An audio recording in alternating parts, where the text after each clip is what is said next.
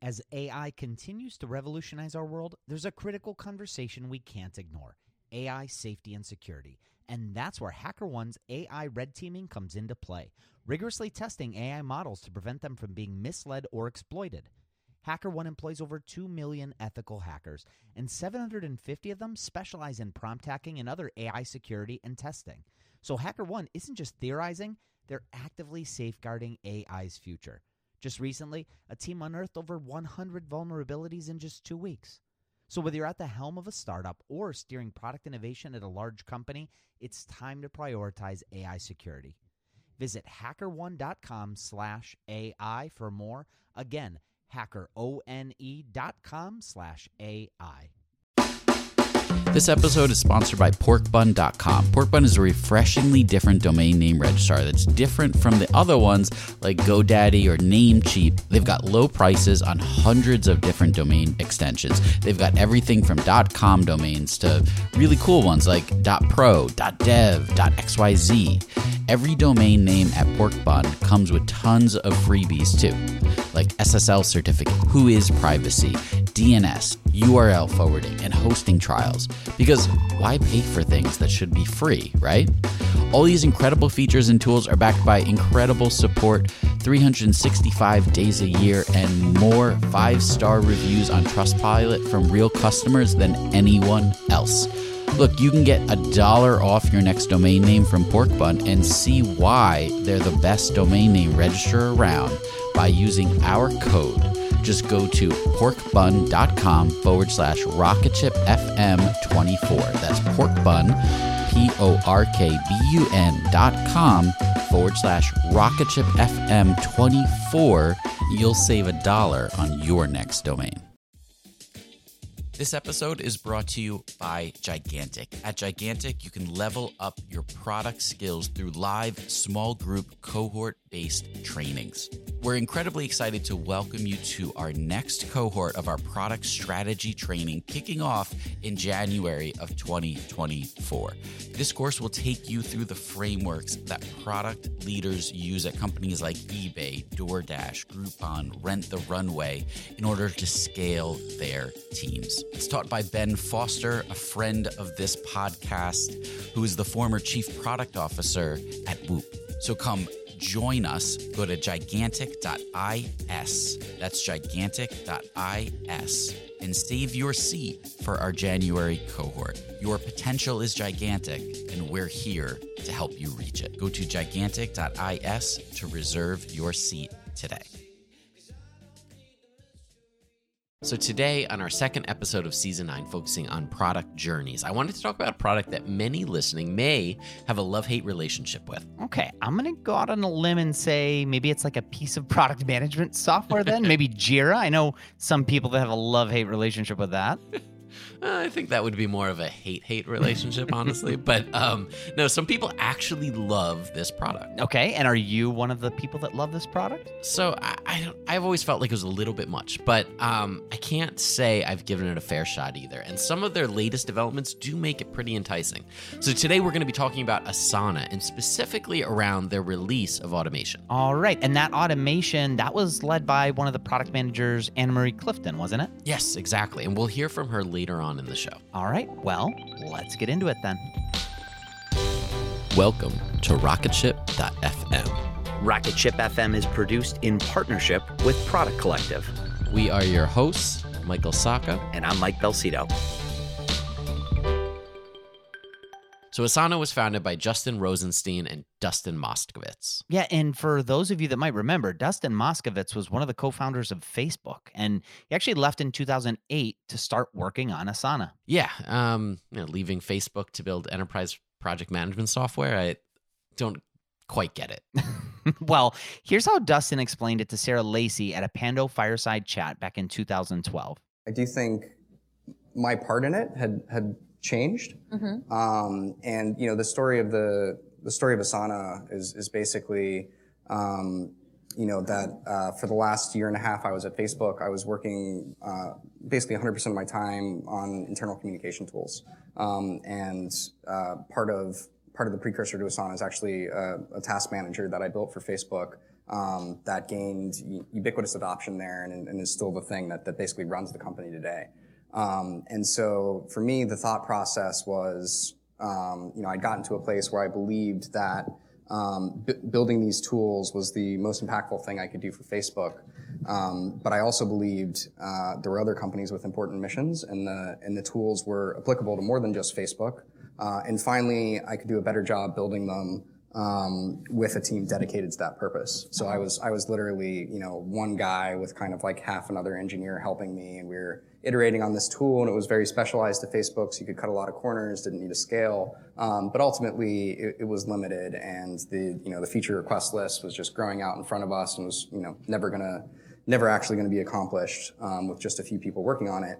Um, and so I thought, well, you know, maybe it makes sense for, for Facebook to go into this product category and put a real engineering team on it and, and productize it. But, uh, you know, very quickly uh, decided that didn't make sense and uh, was just mission creep for them. And Mark agreed 100%.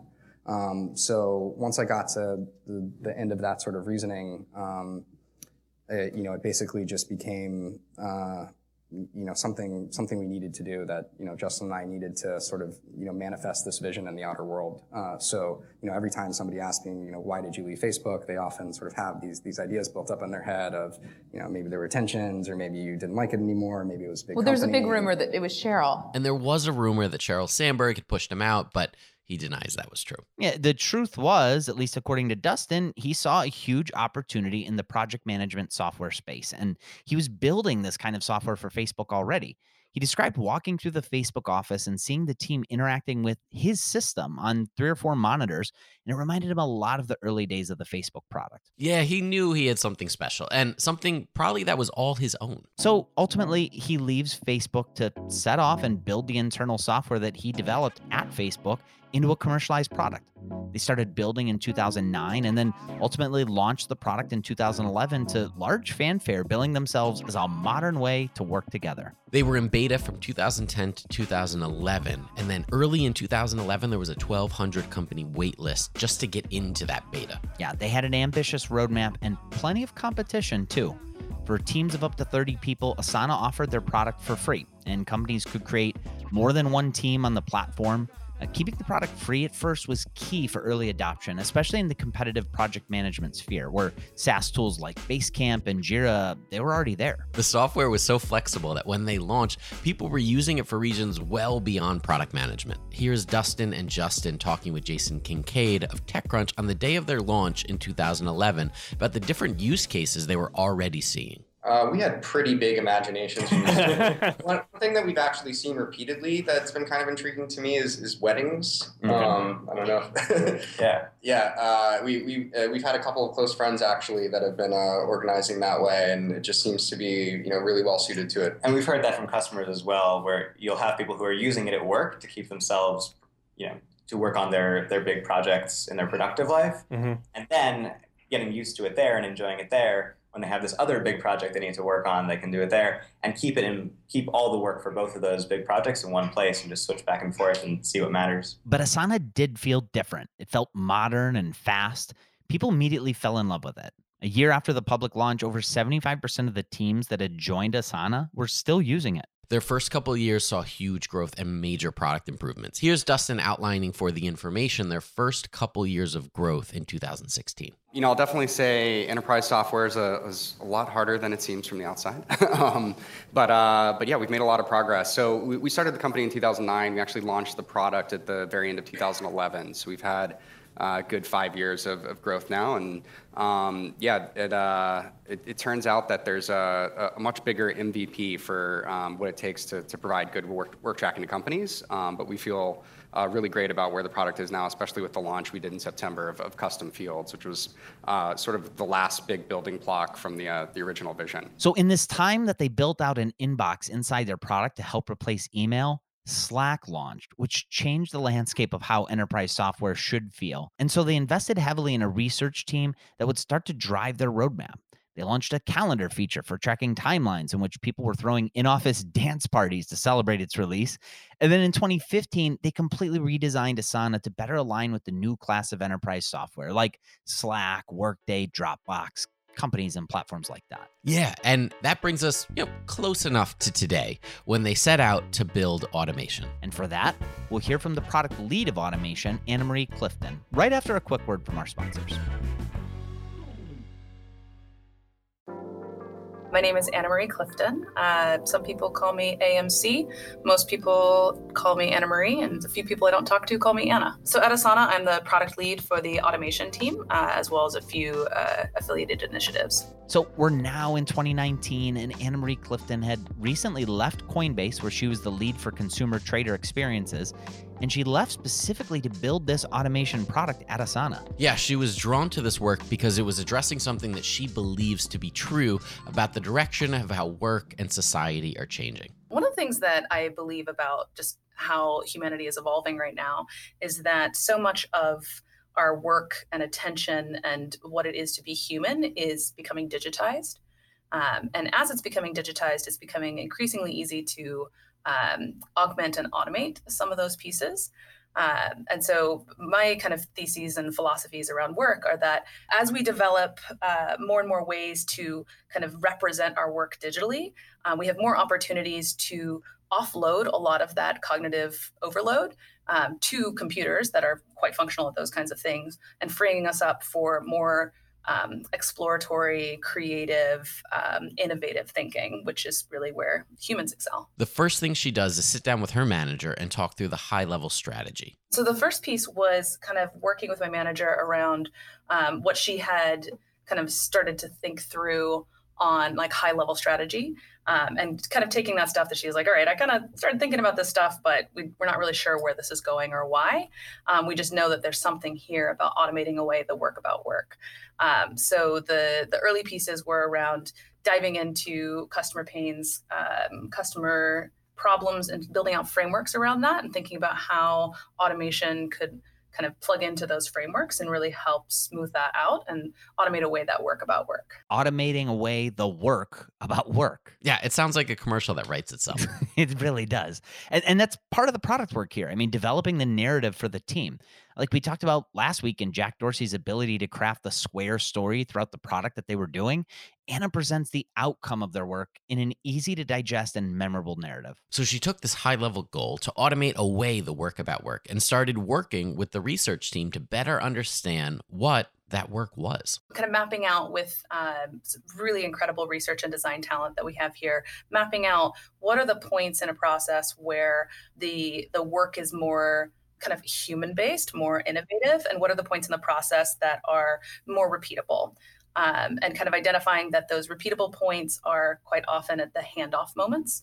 Um, handoff is a a bit of a sticky thing um, for like how exactly do you hand off? How do you ensure that that was like properly done? It went to the right next place. And so we kind of built up a strategy around um, developing an entire workflow where certain pieces are humans, and then the pieces in between the humans are the automation that moves the work through. And that's something that one strategy that we, I, I think, had been playing with organizationally was this concept of like, well, what can automation do throughout the process? And one thing that we really uncovered is that there's, you don't replace humans. That's not something that we really believe is reasonable or at all feasible or appropriate or beneficial in any capacity. But the handing off between humans as work is becoming more complex and there's more collaboration and codependence between uh, different teams a lot of times remote teams those handoffs are quite complex. And ensuring that every individual in all these initiatives understands exactly what the next step needs to be after they've done their step actually takes a lot of effort and keeps the, the team alignment there um, takes so much time and effort that it slows your whole team down and so what we uncovered is that there, there are some people who are really thinking very high level about how that process works and who needs to be plugged in when and where. And that if they can set up a system that can operate kind of for them on their behalf, monitoring and paying attention the way they would want to to how everything is operating, um, then we can help each individual who plugs into that system not have to learn the whole thing in order to operate, you know, so they started to focus on this handoff issue as one of the key problems that they wanted to solve through automation. One of the things that I love about product development at Asana is uh, we're we're very research driven. So we have um, a really robust like discovery process that our research team has been building out over the years. So uh, yes, tons tons of things. So start with to really pull out that insight that automation isn't something that happens throughout it happens at those key points and those handoffs that comes from the our user research lead discussing just generally like how does your process work with dozens of people? And then pulling out from that a framework and an understanding of like okay this is how those things work. There's someone who understands the end to end from really high level and then they kind of set up those handoff moments in between and then lots of different people come in and play a role at various points and so kind of like developing that as a framework comes a lot of times out of that one-to-one conversation with someone where you just talk to them about their work you're asking open-ended questions they're showing you their screen you're kind of like digging in like oh that's an interesting tidbit there tell me more. And you start to build up kind of an understanding and a modeling of the system and pulling a framework out of that. And i can completely relate to this issue especially running a remote team. Every time a feature is released i end up running to every chat room in slack to alert various teams about what they've just pushed live how it might affect their work what they should be ready for think of you know support needing to know about a new feature where requests are going to come in or giving comms the green light to discuss on social. Yeah, this is interesting. I mean, we could see the shaping process come to life here, starting with the high level goal of automating away the work about work to now focusing in on a specific pain point to solve inside the product. But we still don't have a product solution, right? That and more right after a quick break.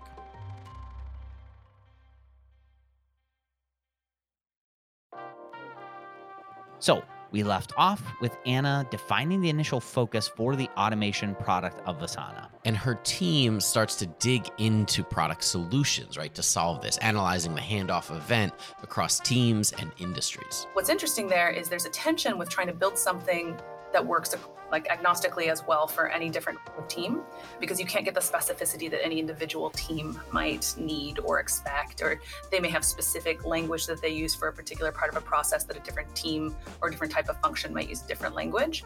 So we we kind of try to strike a balance. One of our core values is rejecting false trade-offs. So instead of picking entirely horizontal or just having a, a product that's exclusively used by one type of team we try to understand the workflows of specific types of teams as a primary target, and then have a secondary target of ensuring that the functionality works horizontally across a wide variety of teams. Because it, it, it's a little bit too much um, cognitive overload to try and understand how all teams work all the time. So they then picked a core target for their initial work. I would say the, the core target that we were looking at was the creative production uh, workflows for marketing and creative teams. So, what are those handoffs when you get a creative brief that comes in?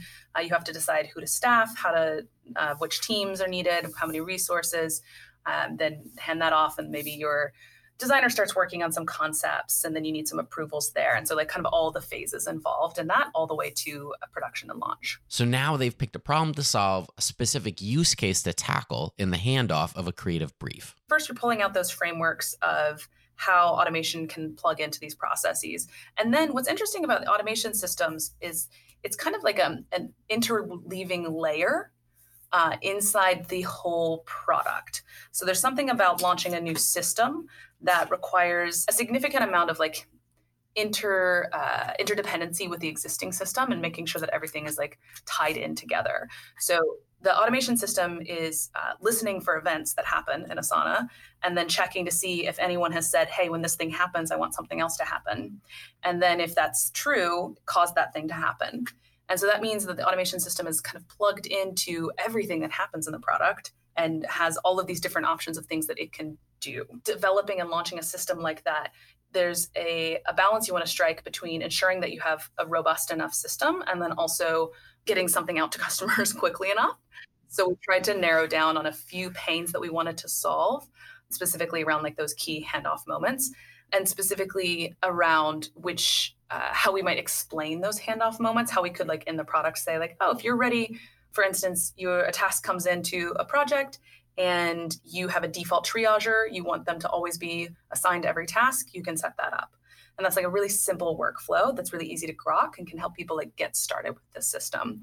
So we're looking for ways that we could provide incremental value to customers and help them like build into the system and understand how it works while also getting something out soon enough that you can validate that customers can use it. And from there, they had two key threads that they began planning specific product work for. So I would say we had kind of two threads of product work for weeks to months. Um, the first of which was as we're building this system, what are going to be that that what's the the incremental path into understanding this system that we know that we can hold handhold customers through and they'll be able to be successful.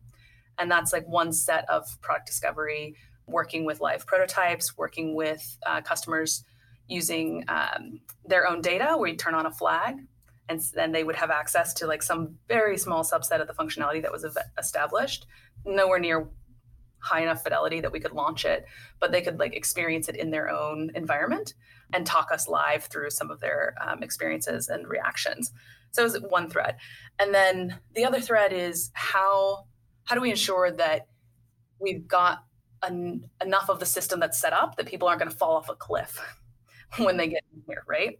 And that's just a, a constant balance of um, trying to understand what people's expectations are around these systems. And again, similar processes, exposing them to, to paper prototypes, exposing them to live prototypes, exposing them to live prototypes with their own data, and then eventually all the way up into a large scale beta program where we would turn on the feature for um, dozens of companies and let them play with it for weeks on end and kind of run into some of those dead ends. So they started building prototypes and pieces of functional product to get in front of customers and start learning.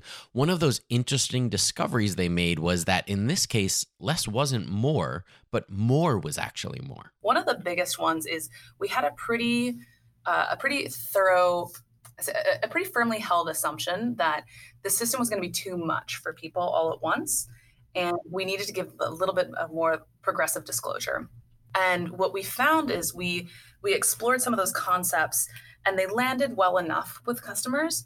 But when we added in a really divergent concept of like, here's the system wholesale, like navigate around and figure it out, uh, it was fascinating because we found in that moment that it was easier for customers to grok what was going on when they could see more of the system all at once. And uh, one of the key learnings that we had there was, you know, the value of exposing customers to really divergent things when you're trying to understand how they react to something.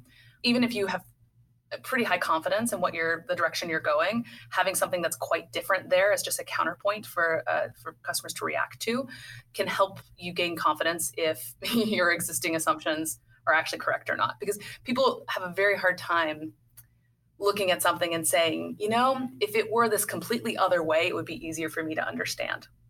No one's going to say that. Nobody can that thought, right? That's a very hard thought to think. And that's why we pay designers to design is because that's very hard work. Um, and so giving them something just really divergent to, to react to pays extraordinary dividends. And that's an interesting point about user testing. Without a B to your A, if you will, many customers won't be able to tell you what's missing from your concept or if there's a better way to solve the problem. So now they're actually approaching the launch. So the launch, um, I mentioned we had a large scale beta program. We had exit criteria there based on ease of use and how um, how much value it provided for customers, how how much better it made their lives. And so we were constantly interviewing and monitoring with survey feedback what the experience was like. And once we hit above our thresholds, then we were like ready to, to start launching it uh, for customers. So the next phase was rolling it out, making sure nothing breaks, which is always an exciting moment. You know, we did a code freeze for this organizationally, uh, organization-wide code freeze for a couple days while we were um, rolling out to 100%. It was extraordinarily smooth, um, which to this day, just I I cannot give enough kudos to the engineering team here because again, when you're talking about building a layer in between everything that exists, the automation system has to not break everything that already exists, um, which is quite a challenge.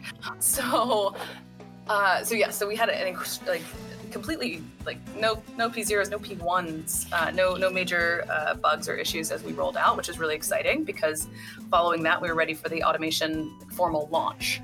So we do try to separate our ship and our launch moments, where shipping is when customers have access to the, the functionality, and launching is when we market that and say, "Hey, you, this is now available. We've been working on this thing because it solves these problems." And then the launch day itself? So the launch day was really exciting. We got to see a lot of people discover the functionality, get really, really excited about it. It's just really fun when customers find out about something that you've, you've kind of been nurturing and building for months um, and watching how, how excited they get by that. So that was just, that's just always lovely. And then the, what was really, really great to see is that we got a flood of feedback. Um, and it's feedback is such a gift, but the, the flood of feedback that we got was this is great. Can I also have XYZ, another trigger, another action, another way to automate something else? And so we got this treasure trove of, of, of, you know this giant wish list from our customer base, and we were able to kind of look at that and uh, spend some time exploring some of the strategic opportunities that that feedback represented um, and continue iterating. So we've just launched uh, this past month another couple big updates to the system based on people's requests. Uh, we've been adding new functionality weekly, monthly uh, around new ways that you can automate work, uh, new ways that you can increase uh, maybe you want to add a little bit more of logic. You want to say like a few ors, a few ands. I want to do when something happens. I want to do these eight things, or when uh, you know when my boss does something and it's a P zero, like then let me know. um, so adding more functionality there, and we're continuing to iterate on that. So it's it's been really exciting in that way, but it's also been really interesting to think about it from the perspective of what are some other uh, target workflows that we can we can pull more things into. I, I mentioned early on we had a few target workflows we were thinking of when we were building out the initial functionality. And then when you launch something in the wild, people use it for all other sorts of use cases and surface like other workflows that need a little augmentation this way and that way. So um, automation is continuing to evolve. And there you have it, a great example of a company channeling its mission into new and exciting product features and executing through rigorous user testing and research. So, Mike, what do we have coming up next? Well, next week's episode, I thought we could take a look at the launch of maybe one of the apps that every single person on this episode of Rocket Ship is probably already using, and that's Instagram. Thanks so much for listening to Rocketship.fm. Rocketship FM now has a premium ad free feed. All you have to do is go to glow.fm forward slash rocketship and subscribe. It helps support the show and it gives you an ad free experience. You actually get an exclusive feed that you can listen to on iTunes or wherever you listen to your podcasts. Yeah, and Rocket Ship FM is produced in partnership with Product Collective, which is a community for software product people. Product Collective is also the home of Industry, the product conference, industry virtual workshops, and one of the largest Slack groups for product people anywhere. And we're also on the Podglomerate Network. So a huge thanks to Podglomerate. You can listen to all the Podglomerate shows at thepodglomerate.com. We'll see you here next week on rocketship.fm.